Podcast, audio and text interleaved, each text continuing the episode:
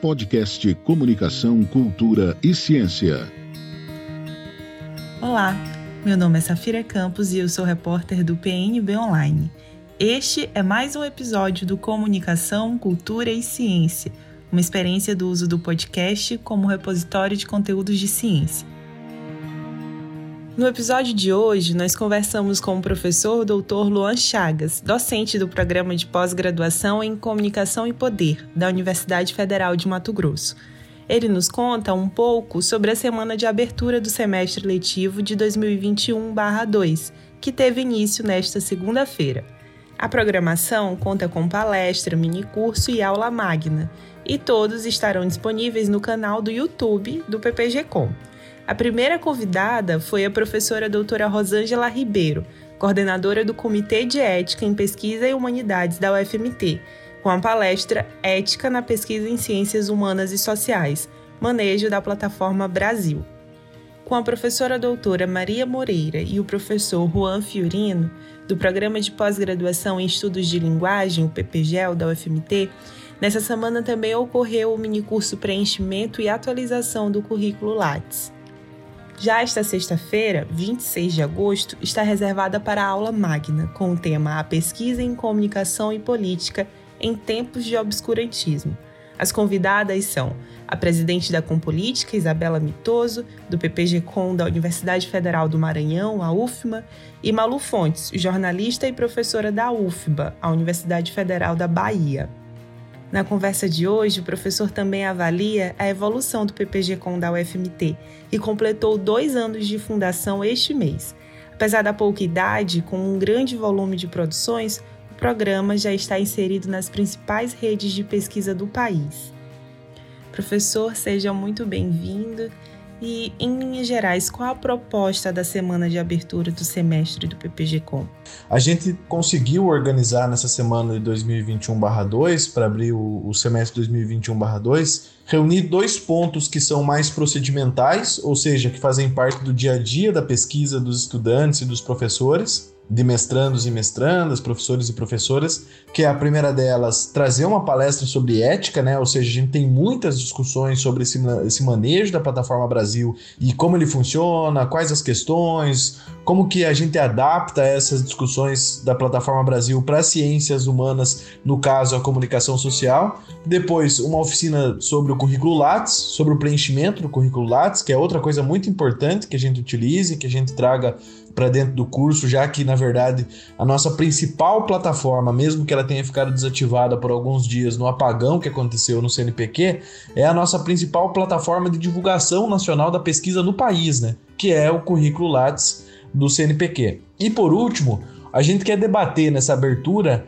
a nossa dentro da nossa aula magna o que é a pesquisa em comunicação e política nesse período que a gente está vivendo hoje, sabe?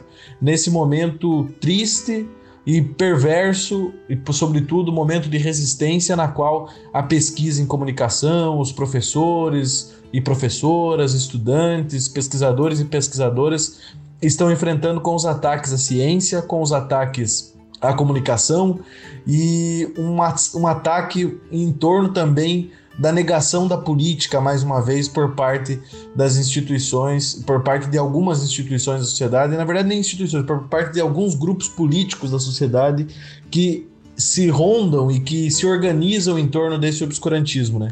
Eu acho que o grande objetivo é trazer para dentro dessa aula com a professora Isabelle Mitoso, que é a presidente da Compolítica, com a professora Malu Fontes, jornalista, colunista, que tem também uma experiência de, de, de cobertura e de análise de pesquisa em comunicação e política, esse debate, né? Como que a gente se insere nesse período, dada o, dado o crescimento dessas estratégias neopopulistas, neofascistas e até mesmo essas formas de controle da mídia a partir do momento que essas mídias se adequam a formatos ideológicos ou a questões ideológicas de defesa comum e que são problemas para a democracia, né? Como o senhor avalia a evolução do programa agora após esses dois anos de fundação? Nós passamos no, no, ano passado e ao longo desse início de ano numa discussão sobre a nossa primeira quadrienal. Né? A quadrienal é um relatório exigido pela CAPES, pela Coordenação de Aperfeiçoamento de Profissional de Ensino Superior, que regulamenta os programas de pós-graduação no país, e nós fizemos o nosso primeiro relatório dessa quadrienal. Por mais que a gente tenha surgido há um ano, é, chegando ao seu segundo ano agora, o PPG-Com, nós já tivemos que trazer no relatório muitas questões. E é muito interessante que, por mais que nós tenhamos um corpo docente relativamente pequeno, tendo em vista né, o número de professores, permanentes, colaboradores e professores com doutoramento muito recente, nós temos, conseguimos levar para esse relatório uma série de produções, sabe, seja ela na área da pesquisa, que é o nosso principal foco, ou seja, o programa de pós-graduação em comunicação, ele é um programa que produz ciência na área das ciências humanas e sociais, ele é um programa que produz pesquisas sobre a área da comunicação nas suas mais diversas interfaces, e por outro lado, nós também temos hoje na universidade uma excelência na área da extensão, né? Com laboratórios que se formam para juntar a pesquisa, para juntar os âmbitos da ciência, ou seja, dessas coletas, dessas produções, dessas análises, em conjunto com as ações de extensão que estão presentes na comunidade. Né? Só para a gente ter uma ideia, nós tivemos no ano passado projetos de extensão é, como então, e temos esses projetos em andamento, como o OPSLab, que é o Observatório de Publicidade e Sociedade, que é um laboratório, o projeto de extensão Pauta Gênero, que tem uma série de parcerias nacionais e internacionais que atua também nessa, nesse diálogo entre a graduação e a extensão, o AudioZap Povos da Terra, que foi que teve uma metodologia social, uma proposta social, e o projeto de extensão em rádio e podcast, além de outras ações que estão inseridas ali no âmbito da nacionalização, da internacionalização. Se a gente for fazer uma avaliação desses primeiros dois anos, a gente pode ter uma avaliação muito positiva, que nós, do programa de pós-graduação em comunicação da UFMT, estamos no cenário de excelência em pesquisa em comunicação do país. Estamos inseridos nas principais redes de pesquisa, nas principais associações, temos membros do nosso corpo docente nas diretorias dessas, dessas associações nacionais, temos membros que têm parcerias efetivas e instituídas com setores tanto da sociedade civil organizada como universidades do exterior, universidades de outros países. Então, nós podemos dizer que esses primeiros dois anos foram muito positivos e caminhamos agora para a primeira qualificação, né? para a primeira rodada de qualificação, ou seja, da apresentação parcial das primeiras pesquisas dos mestrandos e mestrandas que estão inseridos no programa atualmente. Né? Como tem sido pensado a campanha Eu no Mestrado? A campanha Eu no Mestrado surge com o objetivo de mostrar para as pessoas, para os jornalistas, para as jornalistas, publicitários, publicitárias, produtores do cinema e audiovisual, o quanto a, a, a, entrada no mestrado ela pode ser possível, né? A gente tem um edital hoje aberto que tem aí na sua que tem na sua na sua, na, na, sua forma de acesso algumas questões. Por exemplo, a gente vai ter uma primeira fase de um projeto de pesquisa, uma segunda fase que envolve uma prova oral, ou seja, sobre o projeto de pesquisa que foi encaminhado nessa primeira fase e sobre também alguns textos que são passados previamente, basicamente para contextualizar esse âmbito da discussão né, sobre o programa de pós-graduação, sobre a, o, a, área da comunicação no país, e por fim a gente vai ter a avaliação dos currículos desses candidatos, dessas candidatas à seleção no mestrado. Então a campanha Eu no Mestrado, ela apresenta uma série de lives, de podcasts, de textos, que visa mostrar a importância e como fazer esses, esses produtos, né? Como realizar esses produtos, como elaborar os projetos de pesquisa, como entrar numa entrevista, como se portar na entrevista, quais os projetos de pesquisa que estão em andamento, que é uma dica muito importante. O estudante, a estudante que vai tentar que vai tentar essa, essa, é, é, é, esse processo seletivo, ele ou ela precisa ter um analisar os projetos de pesquisa que estão em andamento. Então nós esperamos, né, que as pessoas possam acompanhar essa campanha no mestrado e ter aí uma, um auxílio, uma forma também de analisar, de pensar que passar no mestrado não é tão difícil. Na verdade, basta ter apenas critério, responsabilidade e interesse, obviamente, pela pesquisa em comunicação, que é o, acho que o grande interesse hoje do próprio programa de pós-graduação, reunir essas pesquisas no âmbito da, da pós-graduação em comunicação aqui no estado.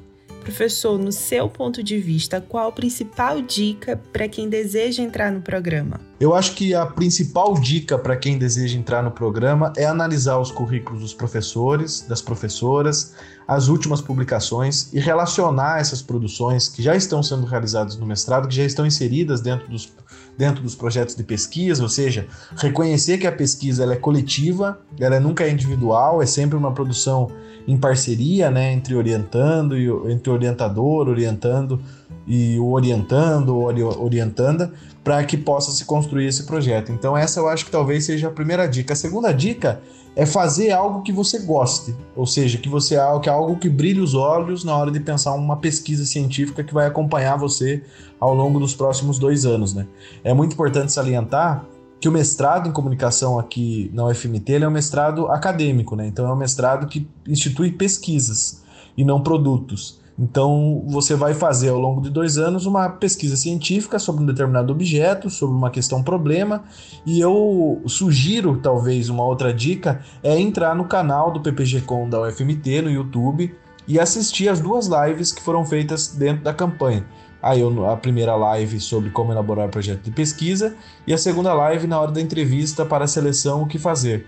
Talvez ali tenham alguns fundamentos base assim de como você escrever, estruturar, pensar o projeto de pesquisa e como você defendê-los e defender esse projeto dentro da entrevista. Eu espero que todos e todos possam acompanhar essa campanha, possam, enfim, tirar suas dúvidas é, e com certeza entrar no processo seletivo para que vocês possam ter sucesso e vir para o mestrado aqui, o nosso primeiro mestrado em comunicação do estado do Mato Grosso. Vamos chegando ao fim de mais um episódio do Comunicação, Cultura e Ciência, uma experiência do uso do podcast como repositório de conteúdos de ciência. Nossos agradecimentos ao professor pela gentileza e pela conversa de hoje e a você, nosso ouvinte. A locução deste episódio foi minha, Safira Campos, e a produção de áudio de Caio Pimenta. Até a próxima! thank you